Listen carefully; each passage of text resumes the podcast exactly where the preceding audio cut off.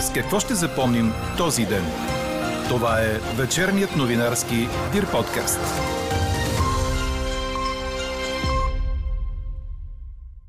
Ако се задават трудности с плащане на вноската по кредит, незабавно потърсете вашата банка. Стигнете ли до частен съдебен изпълнител, печеливш ход няма. Ексклюзивния коментар на финансовия консултант Иво Димитров очаквайте след малко в подкаст новините. И още от темите, които ще чуете. На първо четене специализираното правосъдие беше закрито.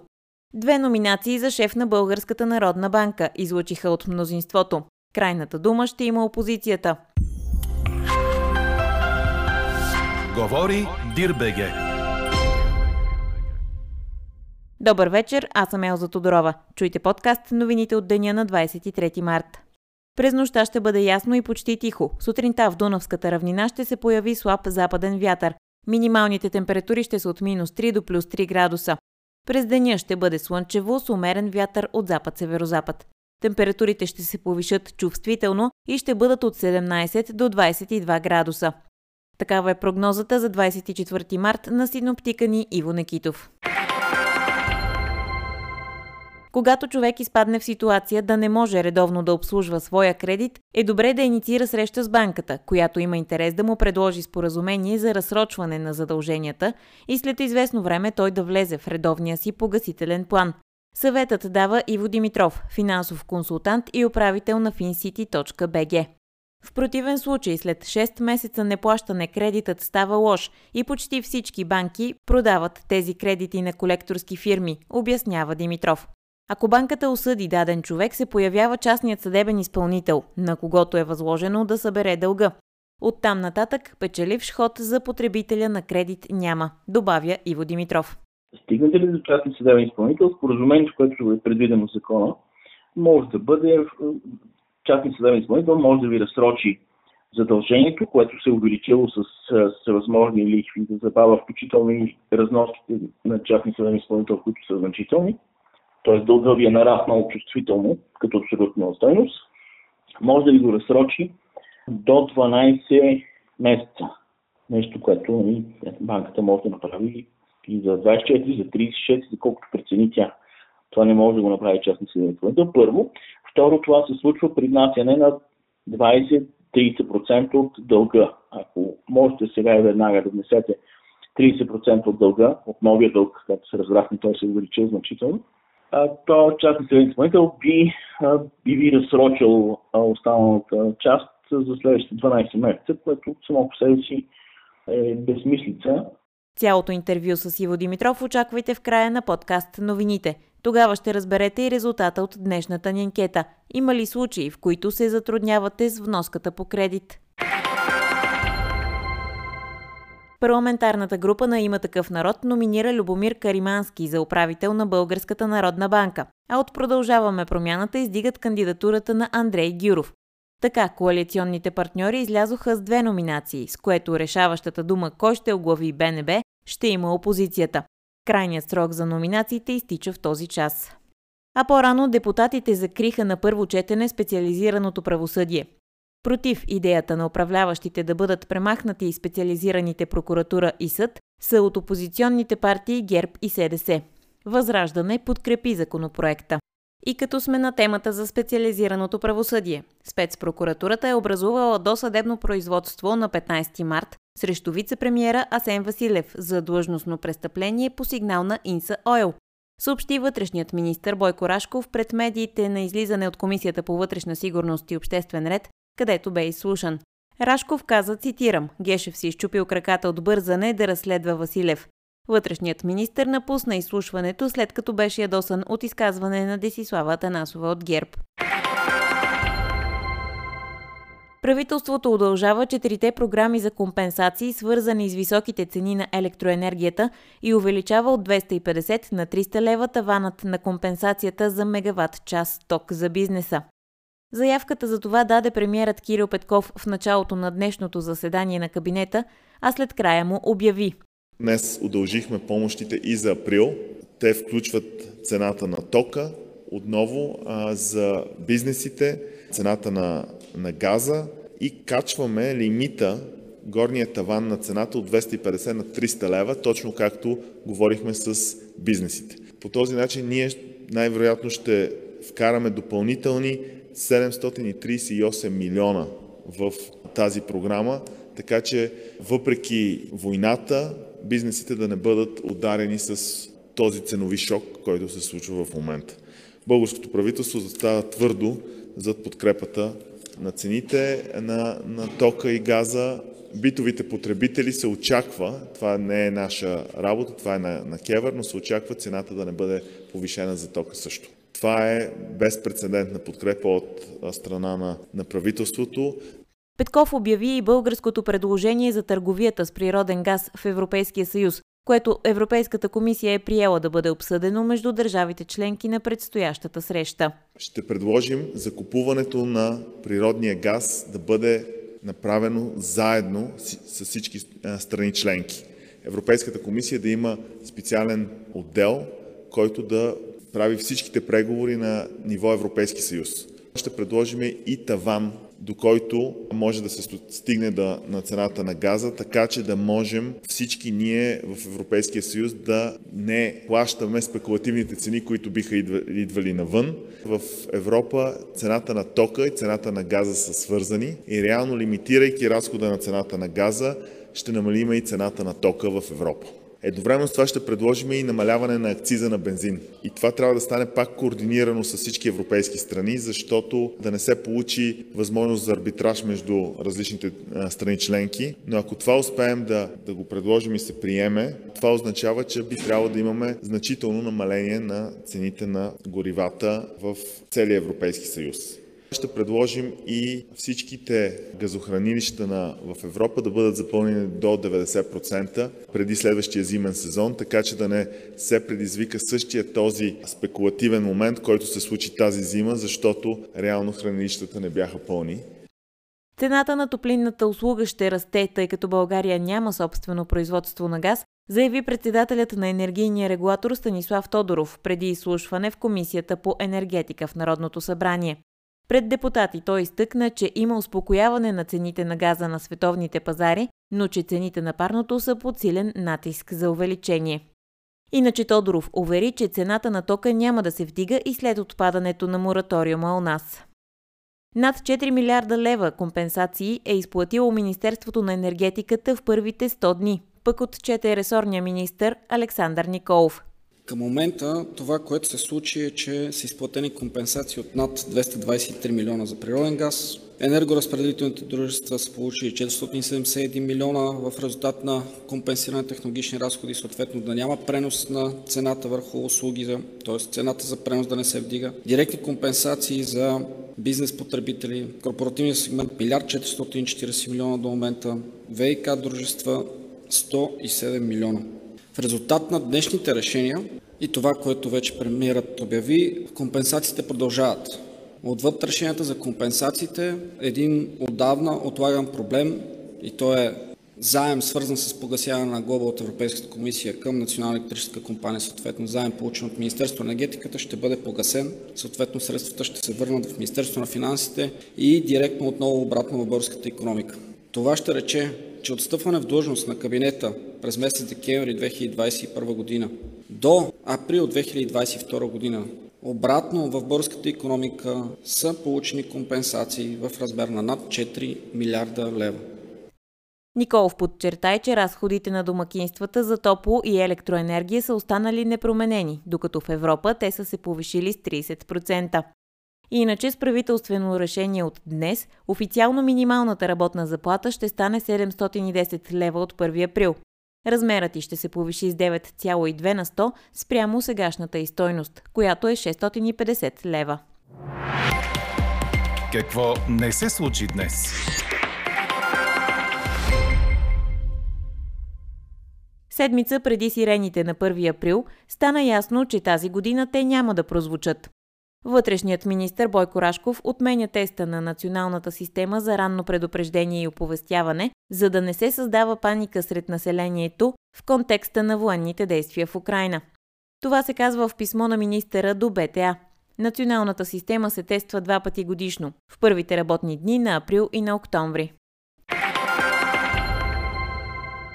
Адвокатът на Бойко Борисов Менко Менков внесе жалба в административния съд срещу задържането на бившия премьер и лидер на ГЕРБ, на бившия финансов министр Владислав Горанов и на медийния съветник на партията Севдалина Арнаудова. Тримата бяха задържани в четвъртък вечерта и престояха в ареста близо денонощие. Мнението на адвокат Менков съвпада с това на прокуратурата, че всички действия по разследването са извършени от некомпетентен орган.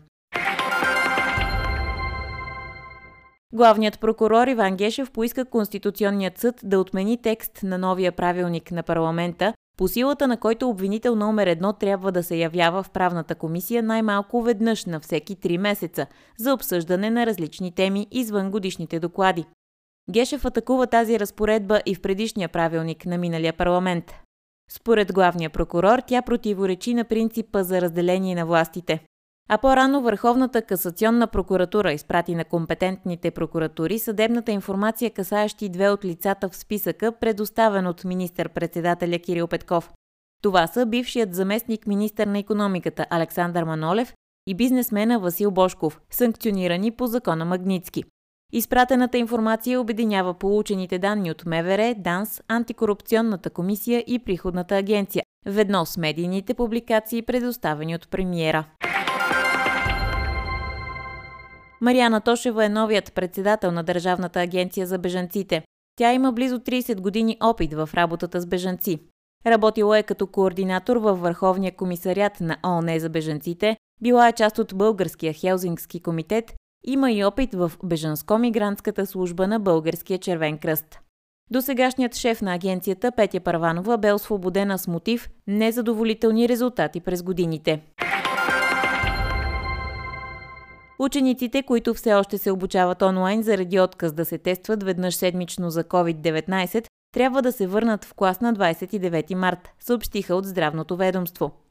На тази дата се отменя тестването за учениците. От отмяната на тестването до края на извънредната епидемична обстановка онлайн обучението ще бъде възможно само за учениците, които имат писменно разрешение за това, допълват от Здравното министерство.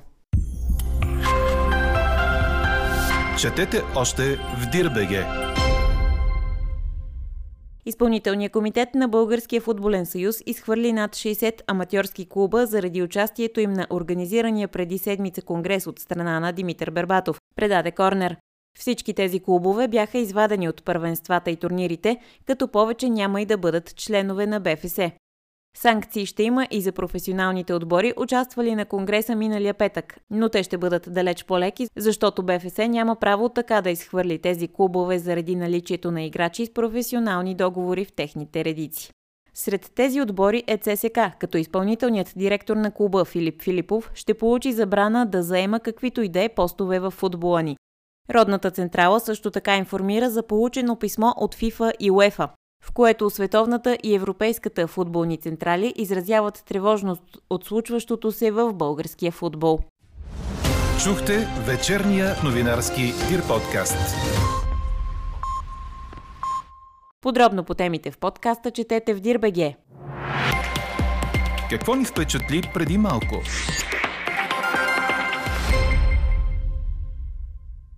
Правителството обсъжда мерки срещу руския посланник Елеонора Митрофанова, обяви премиерът Кирил Петков. Преди дни в свое изявление тя каза, че българите не подкрепяли действията на властта срещу Русия.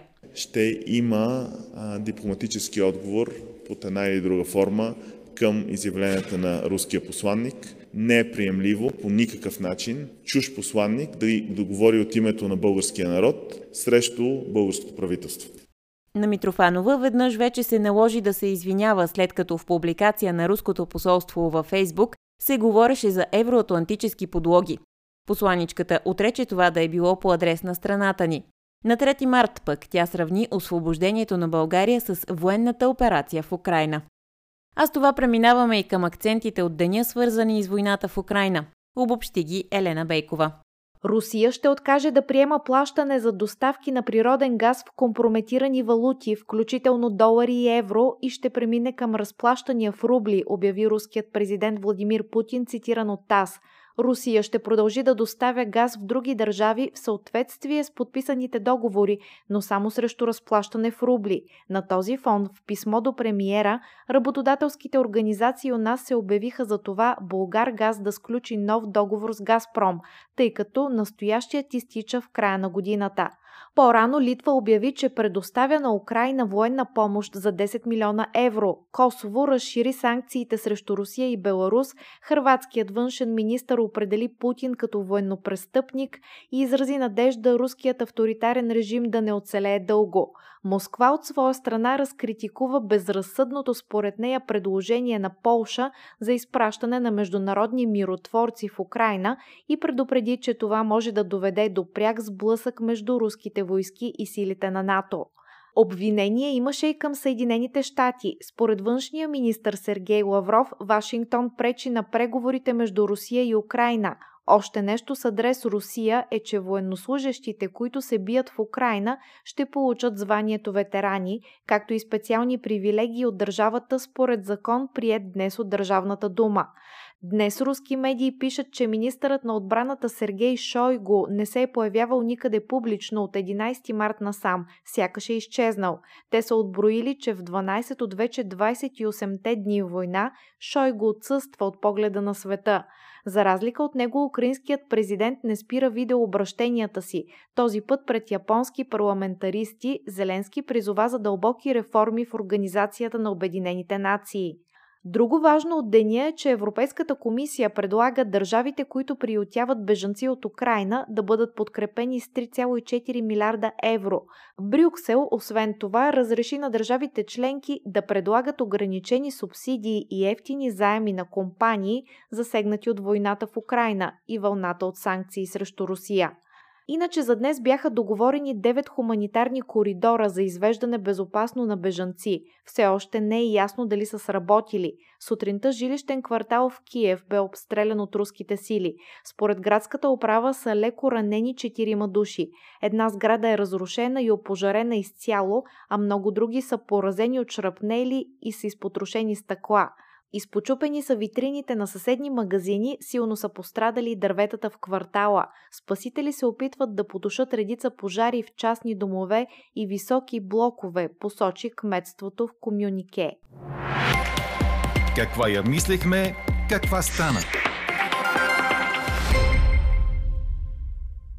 Има ли случаи, в които се затруднявате с вноската по кредит? Ви питахме днес.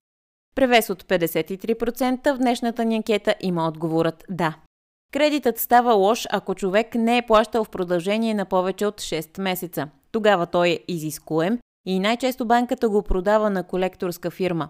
В случай, че банката реши да осъди длъжника, се появява частният съдебен изпълнител и оттам нататък няма печеливш ход за този човек. Коментарът направи за подкаст новините Иво Димитров, финансов консултант и управител на fincity.bg. Той съветва и при най-малкото съмнение, че няма да успеем да погасяваме редовно вноските си, да се обърнем към банката, за да се договорим за разсрочване на задълженията, а не да чакаме. С Иво Димитров разговаря Елена Бейкова. Кога един кредит става лош кредит? Причини един кредит да стане лош кредит е, могат да бъдат всякакви, които са заложени в договора. При физическите лица далеч не е толкова сложно класическа причина един кредит да стане лош кредит е той да не бъде обслужван редовно. Тук отварям една голяма скоба. За съжаление, много често хората смятат, че закъсненията им, редовните закъснения са едва ли не в рамките на нормалното, тъй като след това те си ги плащали, наваксвали ги, че даже и наказателни лихви плащали и това едва ли не правят услуга на банката а, категорично погрешно. Нали, в крайна краща един договор, затова е договор, защото двете страни са поели някакви конкретни ангажименти, когато вътре е фиксирана конкретна дата, която, забележете, в общия случай а, би трябвало а, клиента да е посочил. Нали? Почти винаги клиента може да избере падежната дата на, на вноската по кредита си. Друг е въпрос, че често а, не му се дава този избор, къде е съзнателно, къде е несъзнателно или от незнание не се пита клиента за тази дата, а, а, а тя е много важна.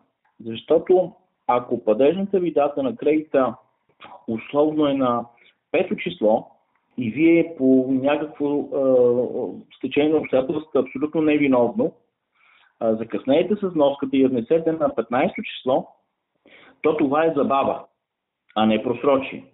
Тоест, вие може да се забавите условно, примерно с 10 дни, и това ще е забава и ще е проблем с самата банка, с която чието услуги ползвате. Но няма да е проблем за Централния кредитен регистр. Обратното, ако, дат, ако падежда ви дата е 29 число и вие волно или неволно а, внесете дължимата вноска на първо число, то вие сте закъснели с два дни, но това вече не е забава, е просрочие. И директно машината ще качи просрочието ви към, към файловете за Централна банка, за Централен кредитен регистр. Причина да излезе един кредит в, да стане лош, обикновено е неплащането. За да стане лош, трябва да е над 180 дни да не е плащано. Те са под наблюдение, просрочие, забава, лош, без да бъда точен по наредбата за класификация на кредитните експозиции. И ако се стигне до там, че а, имаме просрочие и влезем в този регистр, какво можем да направим, за да избегнем частен съдебен изпълнител? Нещата са доста сериозни и закъснели, ако допуснем да стигнем до частен съдебен изпълнител. Ако мога да си позволя а, такъв еднозначен съвет, когато човек по някаква причина изпадне в а, а, невъзможност да обслужва редовно задълженията си, то категорично съветвам той да е проактивната страна и още при, а, така, при първи съмнения, че ще бъде коректен и редовен, той да инициира среща с банката. Проблемите започват и стигаме до частен съдебен изпълнител тогава, когато взети с другите си ангажименти, абсолютно неглижираме въпросния си ангажимент към, към банката кредитор и едва ли не започнем да се крием. Напротив, точно обратното поведение е печелившото поведение. Когато спрем да плащаме, банката ще, ще предприеме след известно време някакви действия. Те обикновено първо са а, канат ви за споразумение, опитват се да стигнат до някакъв вариант, в който да плащате. Никоя банка няма интерес кредите да стане лош. Тоест при равни други условия, всяка банка ще направи някакви приемливи компромиси с една единствена цел, ако може да отложи, да разсрочи, да постигне някакво споразумение с, с вас, така че след известно време да се върнете в редовност и да си влезете в, в рамките на погасителния план. Естествено, че тези отсрочки на безплатен обяд няма. А, просто ще ви дадат а, възможност а, формално да бъдете коректен, да не, да не, си изцапате централния граден регистр, казано така жаргонно, а, и да, да влезете в, в редовност, когато можете. Обратното, когато не ви открият, е въпрос на време, съответно тук машината си а, си върви, работи се с, големи числа. А, при физическите, при юридическите лица експозициите малко или много се гледат индивидуално, при физическите лица е въпрос на, на големи числа и на обем. Много често никой няма да, няма да забележи буквално вашето просрочие, ще изтекат предвидените срокове, за да стане кредита лош, т.е. изискуем, след което почти всички банки продават лошите си портфели на фирми за, на, за фирми за събиране, тъй като а, когато един кредит, нали, те са 4 класификации на лошите кредити, при всяка класификация кредита се провизира. 25% от главницата, 50, 75 и 100%. Тогава, когато кредитът е квалифициран като загуба, провизията, която стои срещу него е 100%. В този смисъл за колкото и да го продадете, като той вече е обявен за лош, това са след 180 дни, както се разбрахме, банката го продава на големи, на големи части, на големи портфели, още част от портфелите си на, на фирми за събиране. Ако кредита все пак не е продаден на фирма за събиране, а е останал в портфела на банката, то след изтичането на всички възможни срокове, въпросните файлове с лоши кредити, възлагате на адвокатски кантори, които пак на, така на едро на едро внасят въпросните, въпросните кредити в съда, осъждат ви. Знаете, че режима по осъждането е уведомителен и банката може да вземе изпълнителен лист от, от съдя срещу излечение от сметка. Когато банката ви осъди, някой хубав ден получавате призовка от частен съдебен изпълнител, на когото е възложено да събере, вие вече сте осъден, да събере вземането на банката. А оттам нататък какво може да направи един човек? Законът предвижда възможност да се, да се търси споразумение с частния съдебен изпълнител. Това споразумение обаче далеч не може да бъде толкова изгодно, от каквото би могло да бъде с банката кредитор преди да се е стигнало до тук. Стигнете ли до частни съдебен изпълнител, споразумението, което е предвидено в закона, с него може да бъде частни съдебен изпълнител, може да ви разсрочи задължението, което се е увеличило с, с възможни лихви да забава, включително и разноските на частни съдебни изпълнител, които са значителни. Т.е. дълга ви е нараснал чувствително като абсолютна стойност. Може да ви го разсрочи до 12 месеца. Нещо, което и банката може да направи и за 24, за 36, за колкото прецени тя. Това не може да го направи частни съдебен изпълнител. Първо. Второ, това се случва при внасяне на 20-30% от дълга. Ако можете сега и веднага да внесете 30% от дълга, от новия дълг, както се разбрахме, той се е увеличил значително, то частни съдебен изпълнител би, би ви разсрочил останалата част за следващите 12 месеца, което само по себе си е безмислица, тъй като вие ако можете да го обслужвате в нормалния му размер, който примерно е за 20 години, няма как да можете за 12 месеца да пъти пъти по-голяма вноска да обслужвате. Така приключва днешната ни анкета. Новата тема очаквайте утре сутрин точно в 8. Приятна вечер! Слушайте още, гледайте повече и четете всичко в Дирбеге.